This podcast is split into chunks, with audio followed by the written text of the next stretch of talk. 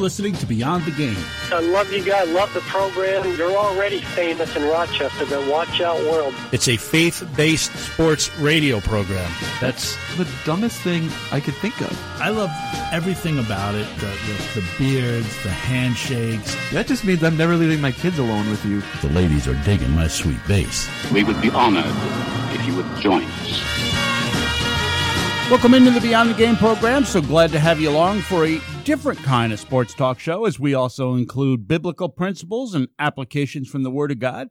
BTGprogram.com or at BTGprogram. This week is not a live broadcast, but instead we'll share a highlights episode made up of segments from previously aired programs. We'll be back in the studio next week, but I recorded this before heading out on an annual week long missions trip to the Dominican Republic. And if you feel so inclined, my family and I would very much appreciate your prayers. But let's get into it. This first segment was aired back in September, September 6th to be exact. We didn't really want to make a big deal about it or to overreact, but we do offer a faith based perspective on a Peyton Manning Bears fan baptism skit, which ESPN had aired. My challenge to all of us is to not take our Christianity so casually. Zach, you saw the skit on ESPN, Peyton's Place. He's baptized as a Bears fan. I was somewhat troubled by it, especially by some of the phrasing in it. Peyton the Lesser, do you believe in Halas, the Papa Bear Almighty, and an Iron Mike Ditka, his only son, who was conceived by the Holy Spirit and suffered under Mike McCaskey? It goes on, one point, who descended into the hell that is Dallas, but rose again and ascended into heaven. I, I'm I'm telling you, I found the whole thing a little bit trouble. I, I found it uh, maybe more than borderline blasphemous. Now I I know this is a get off my lawn moment, and I don't I don't get excited about a lot of things, and and and I don't get offended at a lot of things. I understand humor. I like to think I'm a funny guy and I make jokes at stuff that probably I shouldn't. So I, I'm a little reluctant to get to go overboard on this, but there was something about it that I just didn't like. What did you think? Well, I thought it was really funny to begin with. to be honest, it was it was funny. It was it humorous. Was. When he comes up out of the water and he has the the Ditka mustache on, I I almost had a spit take there. That was very funny. But uh, my overall opinion of it is, I got that little bit of a twinge of you know, this is a topic that maybe you should be making fun of. But overall, you know, I didn't really have a problem with it. And and my thoughts on it are basically that this is a commercial made by and featuring people who, as far as I know, are not believers. And so for me to expect them to produce content by the same standards that believers have doesn't make any sense to me. I just, for me, I felt like maybe we shouldn't be laughing at this. When something like this comes along, and it doesn't bother us, doesn't phase us. And I think maybe it should. I was troubled that I wasn't as troubled maybe as I should have been. Mm-hmm. You know, generationally, we've sort of allowed more and more things to become commonplace in our lives that we probably shouldn't have. And I was just thinking, you know, I'll be sitting with my wife, and we'll be, you know, in our room watching a movie or something, and one of my kids will get out of bed and walk in, and I'll pause and be like, "Oh, they can't see this." and I'll think to myself, well, maybe I shouldn't see this mm. either. You know, it's sort of a reality check for me. Yeah, that's a great point. I think part of the problem is that casual approach to Christianity. Too often we have a casual approach to our Christianity. By definition, for many today, our faith, our walks of faith lack intention. They're they're irregular. They're occasional even, and for many, it's really this it's it's downright apathetic. They they just don't care about the things we should be caring the most about. It does say something, I think, when in so many churches, you know, people come in late. They get up, sometimes several times during the service and step out. Now I know there are good reasons for this sometimes, but sometimes there isn't. They come back with a coffee. Maybe they go to the bathroom, which might be fine, but if the message was significantly important enough, uh, wouldn't you think that maybe you could hold it together for a little longer? Would you go out to the bathroom in the middle of a big at bat during a ball game or during your uh, your favorite song at a concert, or is that important enough for you to hold it together a little longer. I remember years ago, there was a time people came to church, they came early, they stayed late, sometimes even hours, you know, just staying after, talking with one another, but not just casual conversation. It was edifying. It wasn't the game they were talking about. It was real life. It was Bible interpretation. It was what God had revealed to them in their quiet times. You would see people reading their Bibles together, or maybe quietly praying together. For some, today they, they've stopped bothering to go to church at all. Or maybe at most it's every once in a while thing. And they'll tell you, you know, I'm still a believer. My I still have my faith, but yet so many other things are prioritized higher than their spiritual lives, I think because we often take it very casually. Consequently, the sinful situations that we see on our television screens are easily dismissed, and mocking one of the basic Christian practices, such as baptism, well, it's no big deal. Well, it was funny. And I'm with you. I, I it was humorous, but you know what? I think I'm wrong. I think I should be offended by it. I know this. They would not have dared to make fun of an Islamic custom or practice. And you know why? Because I fear they take their faith more seriously than many Christians take theirs. There are places around the world today where they can't be casual or indifferent about worship services. They can't because they risk their lives worshiping the one true God, the God of the Bible. And you better believe they take it seriously. In other places, they walk miles, many times barefoot, for an opportunity to worship Christ, to hear the Word of God preached. Yet we struggle to be on time. We skip going for the simplest of excuses. To be honest, many only go to church for the social aspect. Let's just be real. There's no hunger for the Word of God or to know Him better. We just go, continuing on with our lukewarm living, thinking that, oh man, we're pleasing God. The Bible says in that in the last days, there will be a falling away, an apathy towards spiritual things. And I think we're seeing that we're living in those times because we're seeing prominent Christians turning from their faith. We're seeing people in our churches, people who you and I would sit beside, who are not there anymore because it was never their love for Christ that drew them. Instead, it was acceptance by a group of people or friendships among those people. And sadly, when they can find that somewhere else with less accountability, they're gone. I believe we need to be more seriously studying and learning scripture. We need to know what we believe and why we believe it. I mean, have we forgotten what Peter wrote in 2 Peter chapter 1 verse 5? He says, "Now for this very reason also, applying all diligence, in your faith supply moral excellence, and in your moral excellence knowledge." I'll just read two more scripture verses uh, this one, a charge from Jesus himself. Matthew chapter 6, 33 says, But seek ye first the kingdom of God and his righteousness, and all these things shall be added unto you. My friends, we need to seek first the kingdom of God. It shouldn't come somewhere down our list of priorities. Lastly, Matthew chapter 22. In verse 37, Jesus said unto him, Thou shalt love the Lord thy God with all thy heart, with all thy soul, and with all thy mind. So the question becomes do we? Do you? Do you love the Lord with all your heart, all your soul, and all your mind? Or is it just some of it? I think as believers, we should all be challenged to take our faith more seriously.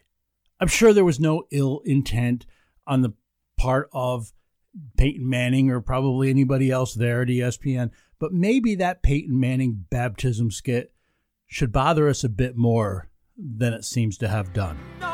When we come back, we'll wrap up this week's show with our You Like That segment, along with Zach Barletta. I'm Rick Benson. This is the Beyond the Game program.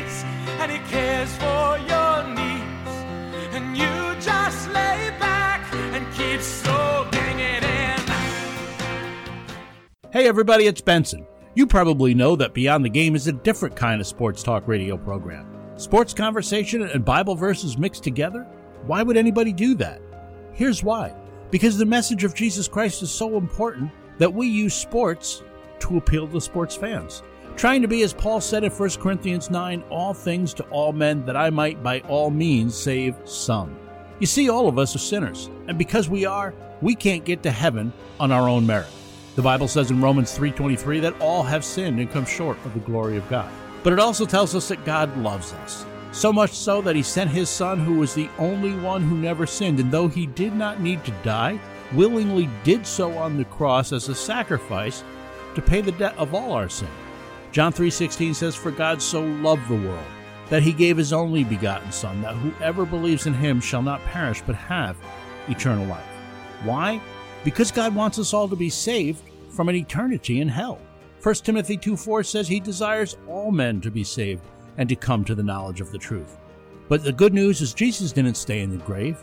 Instead, he rose again, defeating death and making it possible for us to go to heaven as a result of his righteousness. You see, that's the grace of God we want to tell you about. Sports Talk Radio allows us to bring that message of the forgiveness of sins to sports fans all around the world. Forgiveness of sins is available to all people everywhere. 1 John 1 9 says, If we confess our sins, he is faithful and righteous to forgive us our sins and cleanse us from all unrighteousness. The Bible says that anyone who calls upon the name of the Lord will be saved. Romans chapter 10 verse 9 and 10 says that if you confess with your mouth Jesus is Lord and believe in your heart that God raised him from the dead, you will be saved. For with the heart a person believes, resulting in righteousness, and with the mouth he confesses, resulting in salvation. I hope you'd pray to God. I hope you'd confess to him that you know yourself to be a sinner. And tell him that you know and believe that Jesus died on the cross for you. And begin a new way of life turning from sin and seeking after God. If you want to know more about what it means to be a Christian, you can visit our website, btgprogram.com. Thanks for listening and enjoy the rest of the show. Time now to look back on the week in Roberts Wesleyan College athletics. This is the Red Hawks recap being brought to you by Roberts Wesleyan College. This Red Hawks recap covers up only through Saturday, November 9th, due to the fact that I left for a missions trip early Sunday morning. Reggie Clark hit a game winning shot with two seconds left on the clock to give Roberts Wesleyan men's basketball team a 78 75 victory over Nyack in the first game of the regular season last Friday night. Clark finished with a game high 22 points, going 7 of 10 from the field, including an exceptional 5 of 6 from three point range. The women were at home last Friday night for their home opener, but fell to Franklin Pierce University 61 to 48. Freshman Madison McCormick was leading scorer for the Redhawks with 10 points. Coming up in home action over the week ahead, the women's volleyball team will be home on Saturday, November 16th, taking on Daemen College at noon. Also that day, the women's basketball team will host Bloomfield College as part of the Red Hawk Alumni Classic. Tip-off is scheduled for 5:30 p.m. The ladies will be home again on Tuesday the 19th against Le Moyne College at 6:30 and on Friday November 22nd against Lake Erie College at 7. The men's basketball team will be home on Sunday, the 17th, hosting American International College in a 2 p.m. start. Support the Red Hawks. Go on out to the Roberts Wesleyan College campus and take in a game, the only Division II college athletics program in the Rochester area. And you can stay up to date with all the Roberts Wesleyan athletics action at their website, robertsredhawks.com. There you'll also find news, scores, highlights, and more. And of course, you can follow Roberts Wesleyan Athletics on Twitter at RWC Redhawks. This has been the Redhawks Recap presented by Roberts Wesleyan College. Do you know a high school athlete looking for a D2 college? Hi, I'm Dr. Deana Porterfield, president of Roberts Wesleyan College, where athletics are fundamental to our commitment to educate for character. Our athletic program is strong and getting stronger every year. We offer 17 varsity sports, from lacrosse and basketball to track and field and soccer, and the only Division II athletic program in the area. Tell the young athlete in your life about Roberts. Visit roberts.edu.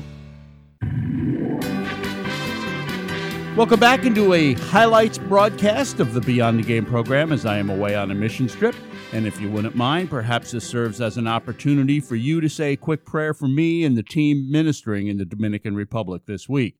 This next segment aired just a few weeks ago, October 18th. While fans like to blame officials a lot of times for their team's losses, rarely in sports does a team miss opportunities and still come away victorious. We all know there are bad calls from time to time, but let's be honest a better performance on the field, and those calls don't really matter. In this segment, we share a few biblical thoughts on missed opportunities. A lot of noise we've been hearing this past week about NFL officiating. It's Uh, at the very least, it's been a difficult year for the guys in the striped shirts so far.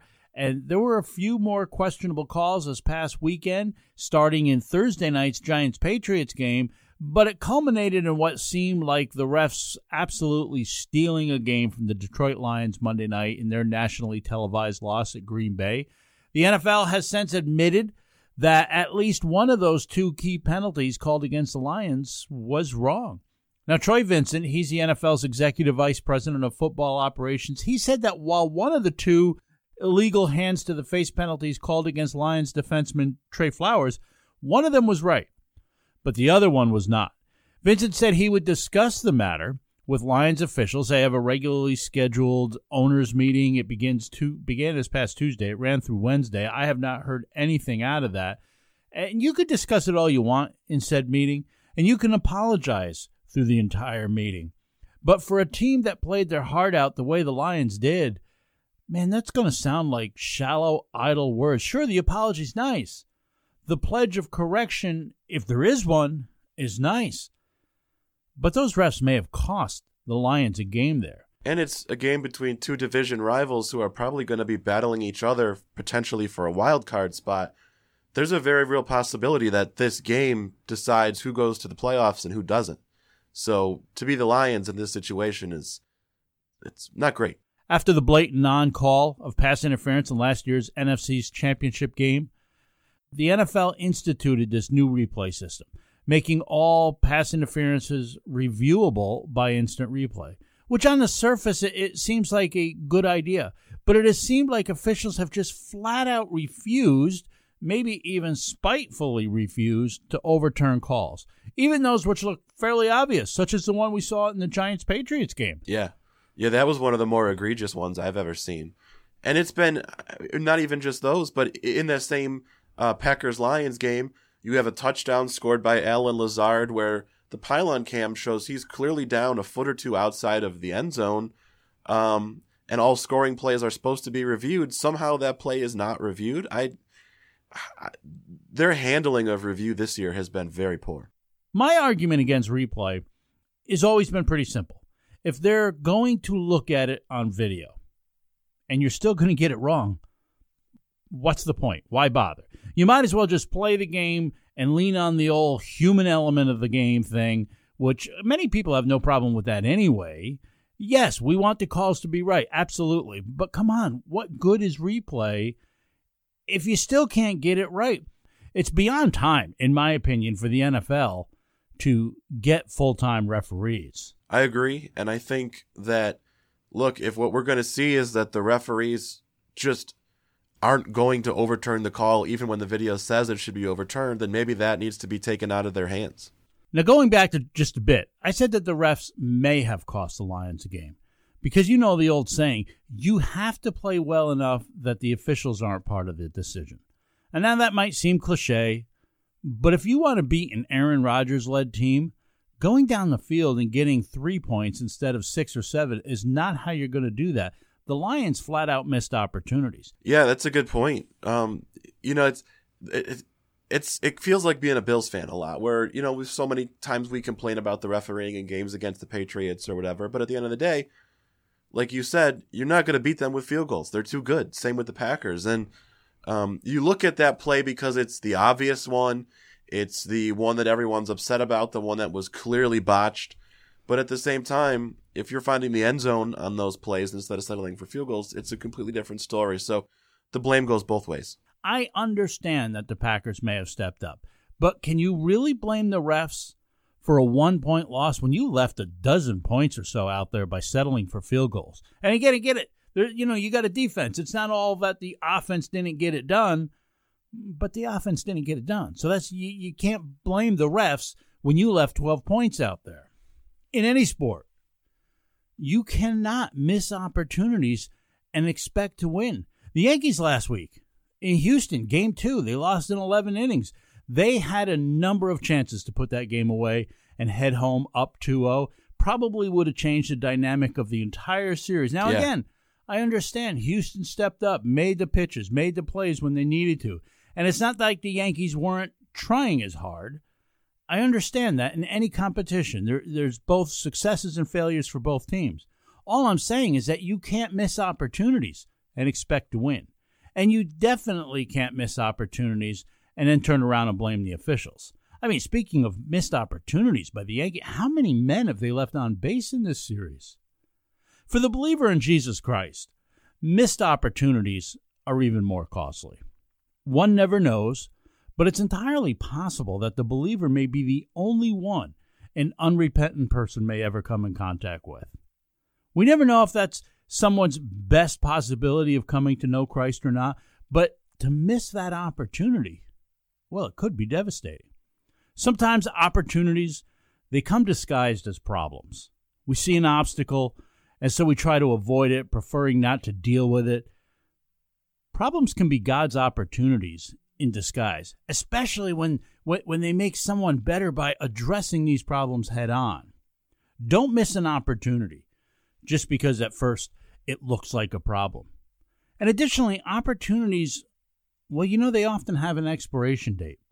If you don't take advantage of an opportunity which God has put before you, it doesn't necessarily mean that you've lost the opportunity, but it might. God may turn to someone else through whom he will accomplish his will. I tell you, I recently had a situation, and I've had to ask God for forgiveness because I resisted a call. And, and it really became clear to me over time someone else went out and did exactly what I kind of felt God calling me to do. I missed an opportunity, and somebody else is being used instead of me. And I feel awful about it. And I had to go to God and get that thing figured out. I had to ask Him for His forgiveness. In Jesus' time, the Jewish leaders of the day missed an opportunity when they rejected Christ. They were waiting for the Messiah. Here he came, and they rejected him. He'd been prophesied about. They rejected him. Matthew chapter 21, verse 43 says this Therefore I say unto you, the kingdom of God will be taken away from you and given to a people producing the fruit of it. As a result of Israel's hesitation to accept the salvation God offered them through the Messiah, Jesus Christ, God then offered the gospel to the Gentiles, the non Jews. And look, I'm grateful that that's the way that went, but fortunately, Bible prophecy says Israel will get another opportunity to accept Jesus, to declare him as the King of Kings. But there, there's going to have been many, many, many lost years in between those opportunities. Don't miss an opportunity by waiting too long to respond. And yet, another thing to consider is that opportunities might very well be challenged. They might be challenged. You might meet some opposition. Just because you met with opposition after you began a work which you believe God called you to do doesn't mean that God's not in that. It's not necessarily an indication that you've not heard God correctly. The Apostle Paul knew that he would experience opposition when going through one of God's open doors. 1 Corinthians chapter 16 verses 8 and 9 says, "I will remain in Ephesus until Pentecost, for a wide door for effective service has opened to me, and there are many adversaries." Opposition can actually be a sign that you are indeed following God's will but that Satan is doing all he can to distract you and knock you off course.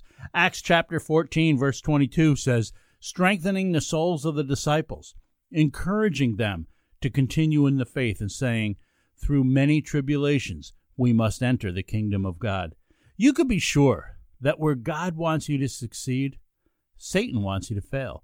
Don't miss an opportunity because you expect a Christian life to be free of any problems or obstacles. And here's one more thing about opportunities, which is fairly obvious. They're often missed out of fear. Whenever there is fear on our part, there's reassurance on God's. 2 Corinthians chapter 12 verse 9 says, "And he has said to me, my grace is sufficient for you, for power is perfected in weakness. Most gladly therefore I will rather boast about my weaknesses, so that the power of Christ may dwell in me." Remember that God often brings us to a place where our strength is small. We're weak. And he does that so that we can see his great power.